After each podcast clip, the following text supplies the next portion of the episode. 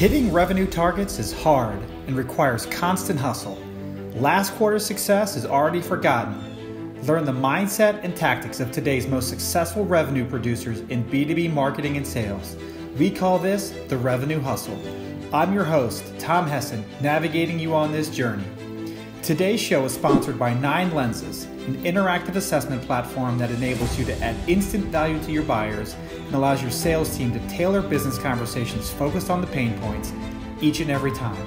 Check them out at ninelenses.com. Hi, this is your host of The Revenue Hustle, Tom Hessen, and it is my distinct pleasure to welcome Shubha Shrinivasan to The Revenue Hustle. Shubha, welcome to the podcast. Thank you, Tom. It's a pleasure and honor to be with you today in this podcast. I'm really excited and looking forward to having some good conversations about revenue with you. Yes, I know. I'm excited for this too, Shubha. So you are the Vice President of Customer Success at Rakuten. Tell us a little bit about your role. What does customer success mean? Like, what is that responsible for? I know it's a very big organization, big footprint geography-wise. So just introduce yourself for us. Yeah, sure. So I'm the Vice President and Global Delivery Head of Customer Success for Rakuten Symphony for their unified cloud business, right? As you can understand, Rakuten Symphony is a software company that is helping the world roll out massive network, telecommunications network across the world with software so that the cost gets come down and, you know, the rollout and the mobile connectivity is available for everyone faster. That's our why, right? We want mobile connection for the entire world. That's what we are aspiring towards. And in my role, I am responsible for customer success, which is the first order of business, which I always tell my team. The sales has told something, but it is now upon us to make that a reality. We walk the talk, right? Whatever has been promised, whatever has been committed in terms of products and services, it is now the job of customer success team to be able to deliver that and then have the customer really understand that we do have the capability, our product meets their business needs, and then partner with us for the long haul. I always tell the team, customer success is what makes the long haul, the long relationships possible. And we also take care of support, right? Along with global delivery, rollout, etc. My team is also responsible for support where we work with the operations team and support them in all cloud-related delivery, SLAs, and KPIs. Our job is to make sure that we are 24/7 on. Awesome. And now, do you guys have any, do you own the renewal and any expansion, or how does that kind of interwork with like the sales or account management teams? 100% we are responsible for renewals, right? The renewals rest with customer success. And in terms of upsells and cross-sells, it is kind of a mix, right? When you're growing an existing project, it becomes with customer success. Whereas when you're doing a cross-sell or, you know, some other adjacent thing, then the account executive or the sales gets involved, but the compensation is for both. You know, we just keep it very rewarding because the ultimate goal is that even if it costs a little more, the idea is to incentivize and to keep growing. Right, right. No, that's great. Now, thank you for sharing that, because I think, you know, some customer success organizations define their roles and responsibilities a little bit differently. So it's helpful to kind of understand kind of where you're coming at. So, Shubha, you know how we do this on The Revenue Hustle. We have revenue rules. So why don't you go ahead and give us your first revenue rule? Okay. My revenue rule number one, right? Growth is directly proportional to the extent of how much you care. How much you care about your customers' growth, your customers' overall successful meeting their end objectives and they being able to deliver to their end customers. You got to care all the way till the end of the chain. And that's the first rule I follow, right? Everything aside, you got to genuinely care. So customer first, right? Customer first. And so I like the word how you say care, because I mean, there's a lot of things we do for customers, right? Because we know customers are important. Without them, we wouldn't have jobs, right? Like all those sorts of things. But caring carries a whole different set of emotions when I hear that word versus, you know, other ways we describe customers. So what does caring mean? right? Like, how do you know if the customer's being cared for well or not being cared for well, or if maybe one of your, someone on your team is not showing enough care? Like, how do you measure that, or how do you define that? Okay, I mean, that's pretty straightforward, right? We know that we have cared right and we have cared well by three main metrics. One is the customer stays with us, right? Renewal, which is measured by renewal. The logo is with us, not just for a year or two, but for a prolonged period of time, which is an indication that we have won their trust, not just through relationships, but also through products and services, etc. So the first order of business where I measure the successful delivery of, what we call as care, is the development of trust and the fact that the customer continues to do business with them. That is level one, right? The level two is when they start going and referring us to their partners in the same organization. You know what? You have this problem. This team, this person, this organization could be a good business partner, right? They just don't stop with their sphere of circle, but they go start telling about you, making those recommendations, and they're happy to give referrals if you go and ask, etc. Right? That is the second level, which I measured. Okay, you've crossed a certain threshold. Now you've gone to the next level of trust, right? Because in this day and age, we don't refer businesses that we don't know whether they will deliver or not, right?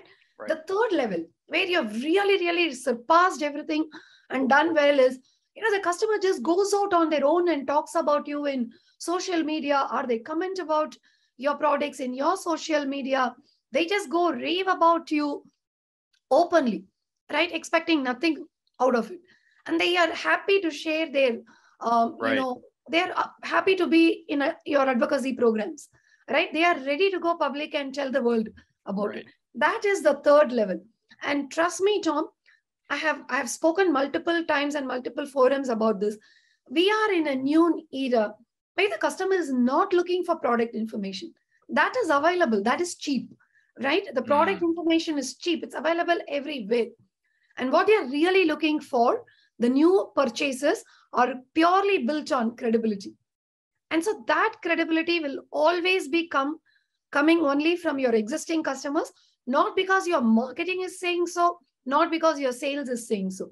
So your existing customers are your new growth engine. They are your sales engine. They are your marketing engine. Wow. No, I love that. And that's how we increase that circle of trust, the circle of influence. This circle, in fact, Seth Godin is very famous for this concept, and I do agree with him, right? This circle slowly helps you to expand the next big circle, and then the next big circle, and you're even converting prospects that never even thought of this product or service.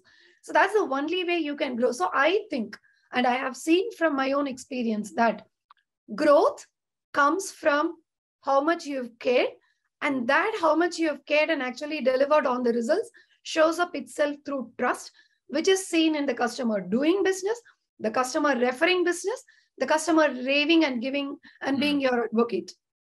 Well, I love that framework. I love product information is cheap, right? Because it's so prevalent, right? That's why everyone shops online before they buy or ever talk to a salesperson, like in the B2B world now. But you're right, like the credibility and the expertise is hard to come by, right? And it's hard to convey that. So I'd love to dig a little bit more into this caring part, because I care a lot about our customers. I get angry. There's certain things that I get angry and upset about with I have certain expectations, right? Like I get copied on customer emails, right? And I'm just waiting for someone to respond. I'm waiting for somebody to respond, like on my team, right? And I'm like, I could have responded to the email now, and why haven't you, right? So there's just certain things that like I care about in terms of like responsiveness, right? Like you're talking about, there's just, I'm sure we have all those things. I'm curious what some of those things are when you say, when you're training your team, what should they be doing? How should they be acting? And it's oftentimes triggered by maybe things that you have certain expectations that you communicate, or sometimes people learn because they've, did it the other way that you would have wanted them to do. Yeah. So absolutely right. I mean, the first thing that we tell anybody in my team, they need not be in support at all, right? The concept of response times, or responding within 30 minutes, 1 hour and all, is not just restricted to the support team because somebody is monitoring you. That is not how it should be. Culturally, if the customer is reaching out to you, it is because they have a pain point. They are stuck on something. So culturally, behaving with a sense of extreme urgency is something I proactively watch out for.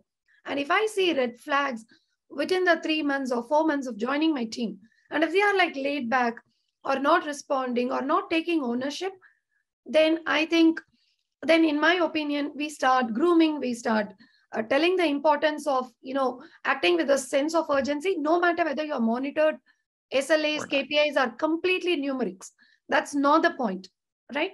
So extreme ownership. And if there is no response in most of the cases, some of me and my team members just jump in and respond, even if it is addressed to a different person, right?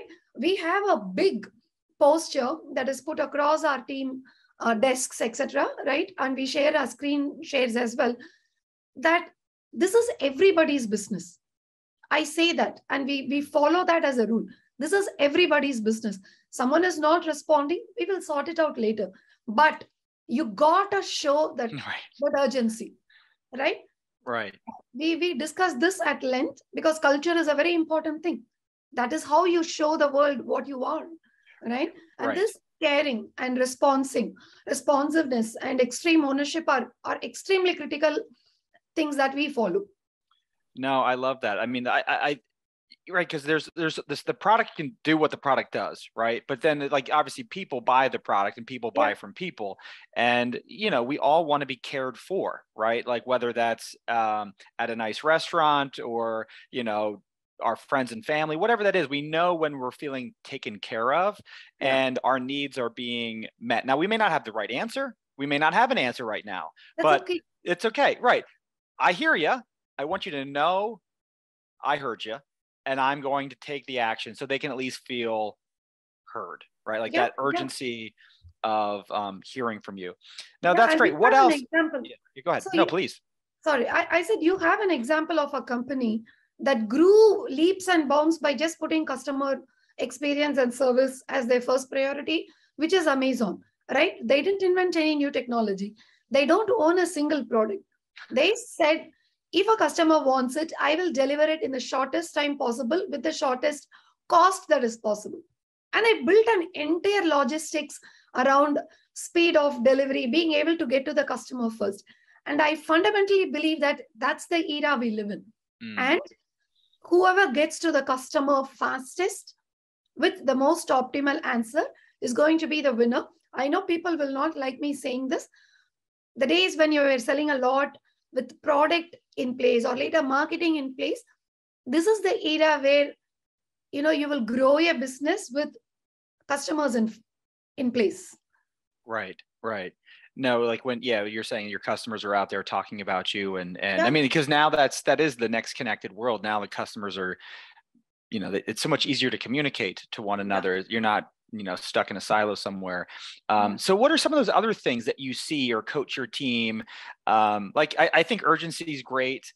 What are some other things, like whether it's the language that you coach them to use or share, or, I'm just kind of curious, what other things that are on your, this is how you care for a customer list? Yeah. So there are sometimes when we get on calls where the customer is actually having an issue, the calls can get really heated.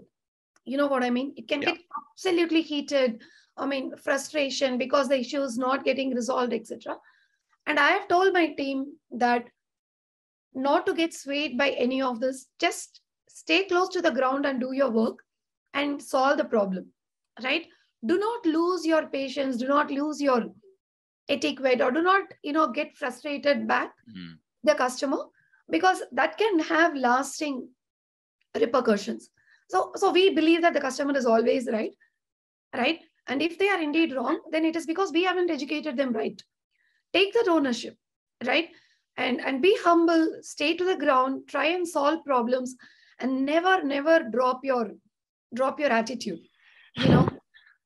Yeah, and it's hard when you feel like you're being attacked, right? Or blamed, potentially, maybe not attacked, but blamed for a particular problem. And it's like, again, like at a restaurant example, you're yelling at the waiter for the food that they didn't prepare, right? Like, you know, like that doesn't make sense, but you're angry, right? The customer, I mean, they're getting yelled at probably, right? Because I oftentimes tell, we've had situations over the years, you know, they're yelling at us because someone's yelling at them, right?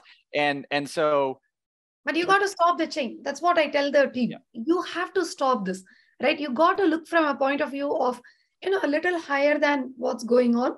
That is when the whole attitude of a coach, you're here to educate and solve and not really get into the fight and, you know, whatever. So I always tell them, as customer success team, act with a sense of urgency, really, really solve the problem. The intention is to solve and, you know, educate the customer, not to take part in any of the, you know, emotional things that goes on there.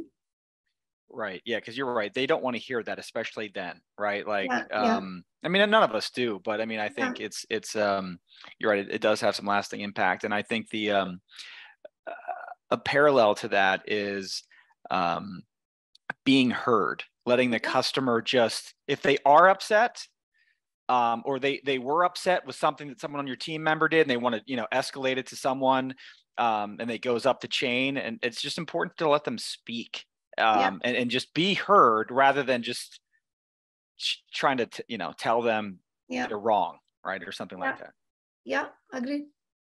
So no, that's great. And no, you know, the caring, like, do you have any examples of how you've seen the caring manifest itself with customers, like being the raving fan, or like when you do those things well? You talked about the three levels: they renew, they refer, you know, when you're asking them, but then they're just out there talking in the marketplace. Like, do you have any stories of just, you know, things that make your heart feel good when you see a customer and you're like, okay, we serve them well? Oh, there are multiple, right? There are multiple customer stories, but I mean, stopping short of mentioning their name, right? There was a customer, like, you know, who were a major fan of our competition, right? And we were actually, Rakuten Symphony acquired Robin, and I am part of Robin, which is a startup. And we had really big names in competition out there.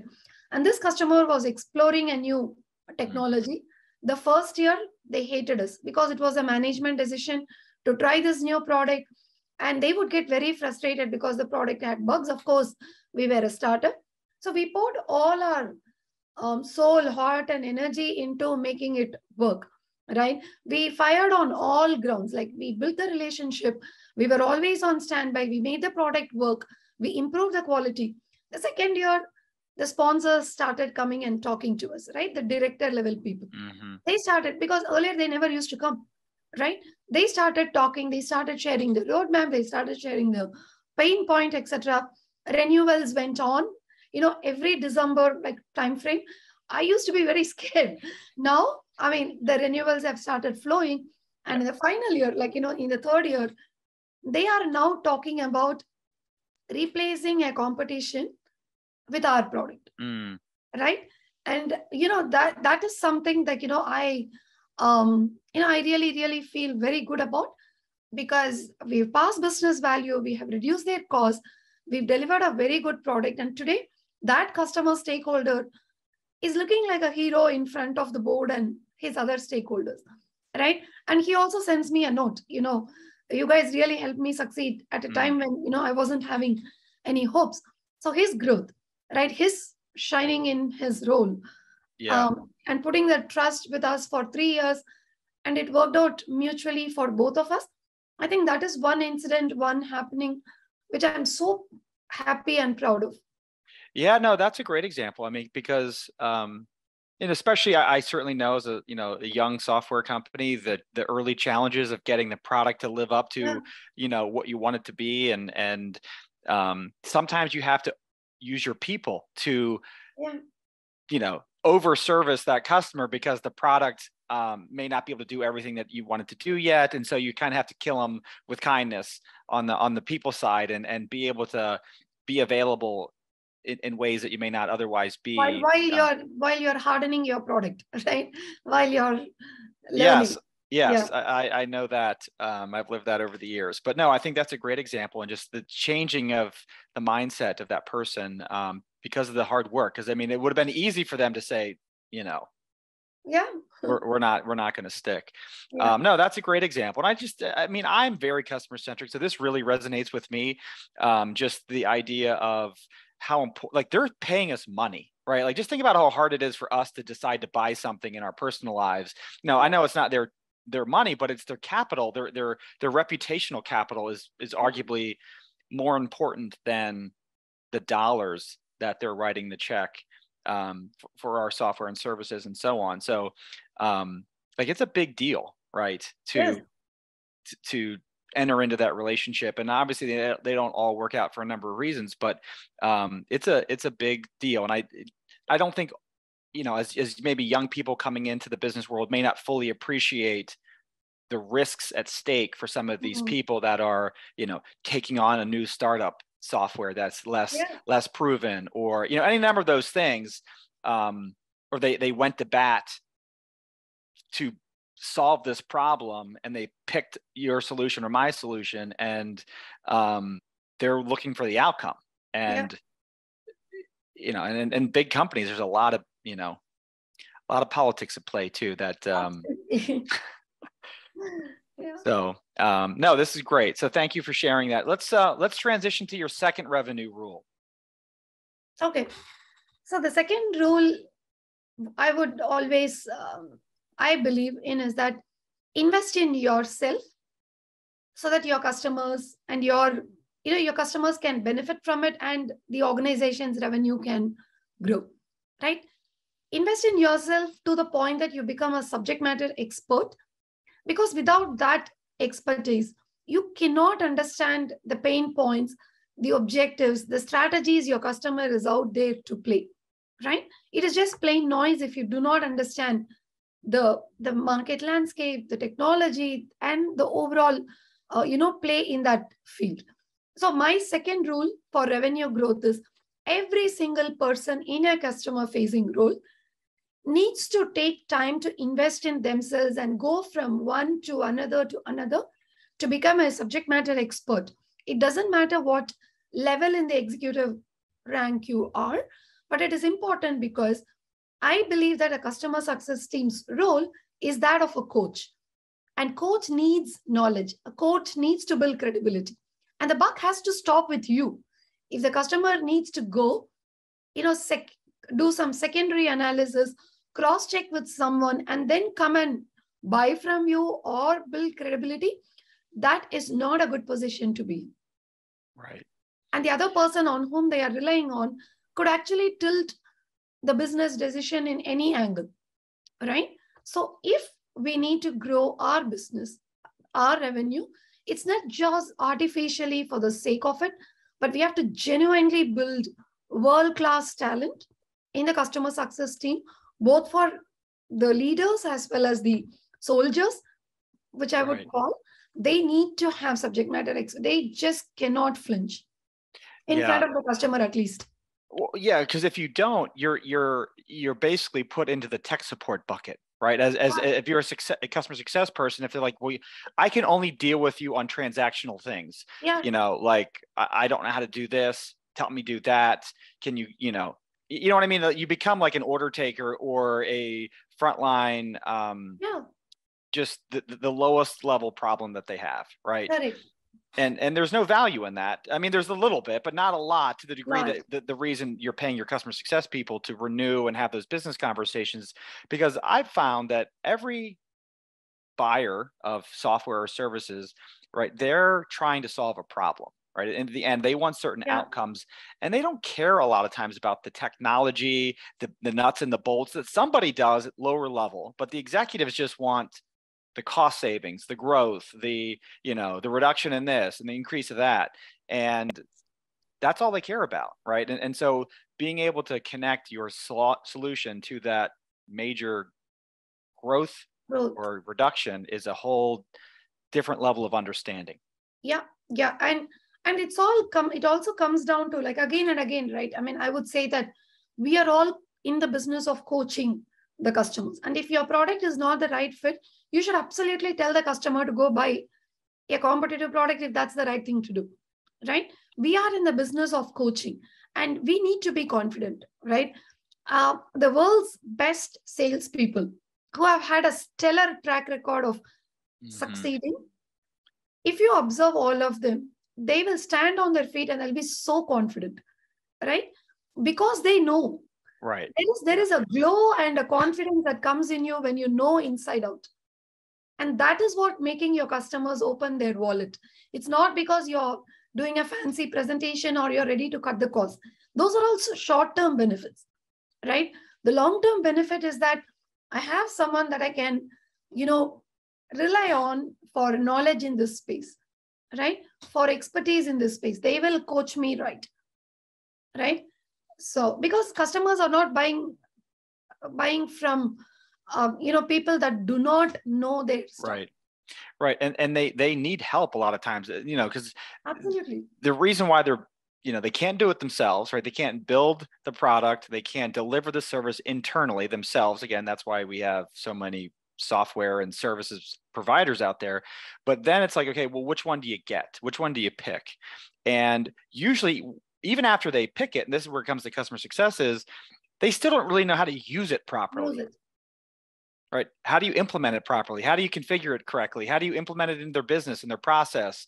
Because there's a lot of good software that's poorly adopted that fails to achieve the outcome, right? Yeah. It's not the tech's fault or your CS team or whoever it may be. So there's a million and one reasons why they still need help. No, I'm actually scared, Tom. Like, you know, see, this customer success team is a new thing, right? It started in the COVID. Because you wanted somebody to handhold the customer throughout the process. You couldn't do what you were doing because the sales guys would sell and then, you know, hand off to support or whatever. But I'm really scared by a trend that I'm observing in the market that, I mean, CSMs are also falling back into being transactional, right? You know, doing coordination, etc., and not really going up the value chain to being a subject matter expert. Oh, subject matter expert, let me call an architect. Let me call the support engineer.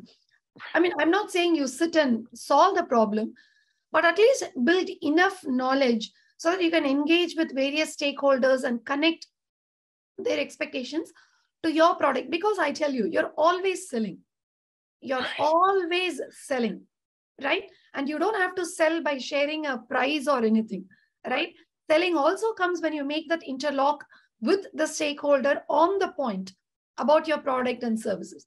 There are always these opportunities, right? In casual conversations, in business meetings, there are always opportunities to sell. And if you don't know your stuff, you're missing on every such opportunity, right? So at all times, it is very important to keep that mental map. He has this problem, my product could solve it. This is happening, I could solve it. And that doesn't come for, you know, just if we do at the lowest order doing program management, coordination with product, etc. We shouldn't settle at that level because we are always selling. I fundamentally believe that. And that ability to connect and sell will happen only when you have a very genuine understanding of that space, how it is being solved, what trends are emerging, what technology, etc. Yeah, you're absolutely right. Because you're really not selling at that point. You're just solving their problem. Right. It's not even selling. It's just, oh, I can help you solve that problem. And then eventually they'll say, okay, how much? Right. It's that simple. If you can just think about it, because I know a lot of people in the customer success don't like that sales word, right? Because it, you know, they think they use car salesman or something slimy, or I'm tricking them into buying something, right? There's still some of that mentality, or that's not my personality, right? Or whatever the explanation is. But if you think about it as a coach, or, you know, I'm just solving their problem, and, you know, pattern recognition or investing, like you're saying, selling becomes a lot easier when you, you're not pushing, right? You're just coaching, you have built credibility and you're sharing the facts, right? And let the customer choose. I think, I mean, how much ever customer success hates it, the word sales, I think what I fundamentally believe that there is a paradigm shift in the way we are selling. Earlier, we used to give a lot of information and say, buy this, buy this, buy this. That is gone. Now we have the intelligent customer. They know about the product.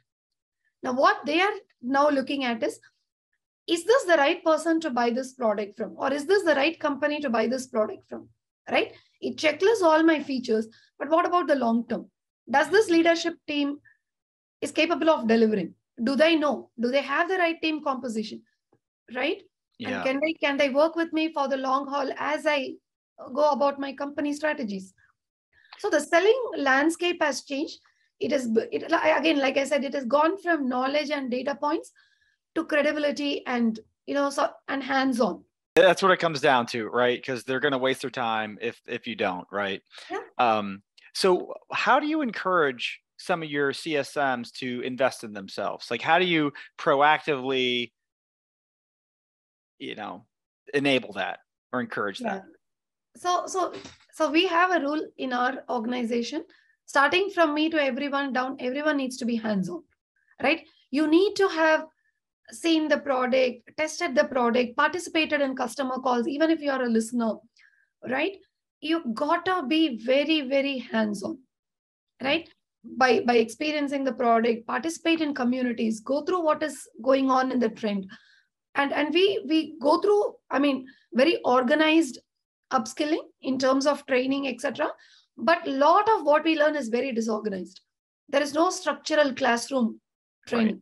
Right. We just throw people into the sea, right? Learn, learn to navigate. Start attending customer calls. Start answering the customers. Go figure out the answers. And so it is mandatory to be hands-on. It is mandatory to be in customer calls. It is mandatory to solve issues. It is mandatory to write blogs, right? Right. Bring up your thought leadership. What do you think is happening? Original thought process. Sit down and write. Right. Yeah. So these are some of the things that we do, apart from certifications and usual training. Right. And then it's just like reading what's happening in the marketplace, right? Or just taking a general, it goes back to caring, but it's caring for yourself now, not caring for the customer. It's caring for, you should want to learn because you're going to be caring for the customer even better, right? Like that's basically how you're connecting these two. Exactly. And I think what's also interesting is the people that rise through an organization, just get promoted, are the ones that, there's a level of experience and understanding and knowledge and expertise. And if you're not investing in yourself, you're not going to be put in that position to, to take on the bigger role, right? Because again, you have to kind of demonstrate it generally before you're put into that role. So it's I think critical now to just growth. Yeah. See, what I have heard some of my peers in the industry say, right? Books are outdated. From the time a book is written to actually it hits the market, it takes about 2 years. So we used to read a lot of business books, etc. Some of them are great even now, but the time changes so fast that what happens in the books is actually gets outdated by the time it reaches our hands, right? So the greatest source of knowledge these days is communities, right? And blogs. So we just go actively participate in communities and just join conversations. Right? Hey, this is a problem in the industry. This company reported this. What is going on? That kind of thing. And very, very proactively read blogs. Right.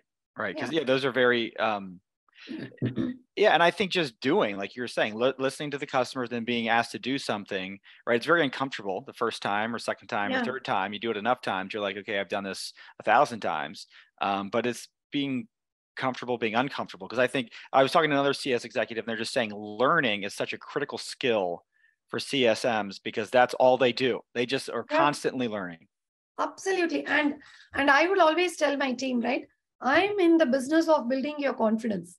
That's what I'm here for, right? And I'm going to do that by doing everything that's uncomfortable, right?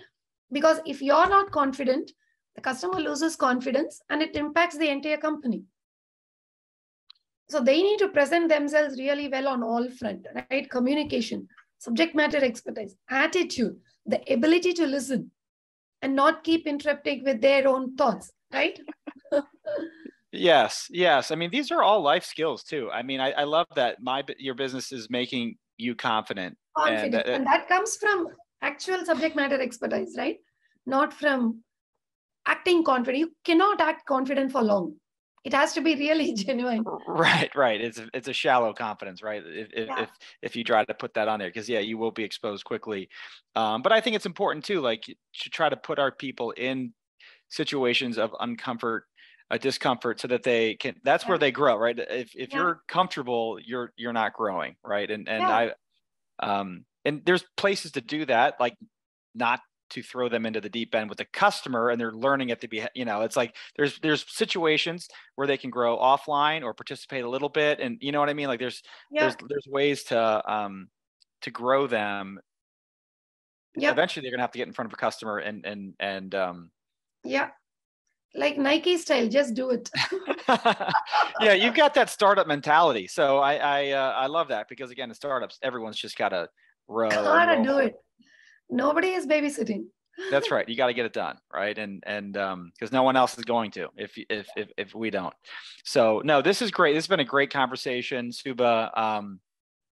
Customers is a certain passion of mine, because if we don't love customers, we're in the wrong line of work, right? Yeah. And because that's what it all comes down to, helping other people solve their problems, and we get rewarded just for doing that. So it's pretty cool.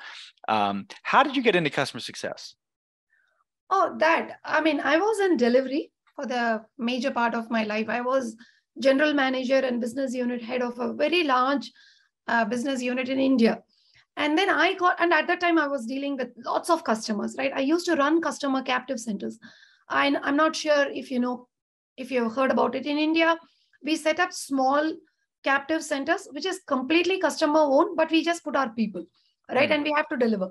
So I've run multiple such captive centers. It gave me a lot of exposure to customers, right? Then I got an opportunity in the US in 2019 to do my role from right out of where the customers are.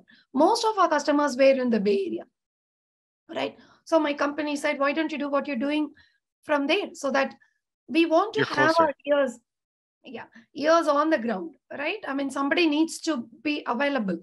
So I took that opportunity, came here, and then I got this opportunity across Robin and then Rakuten.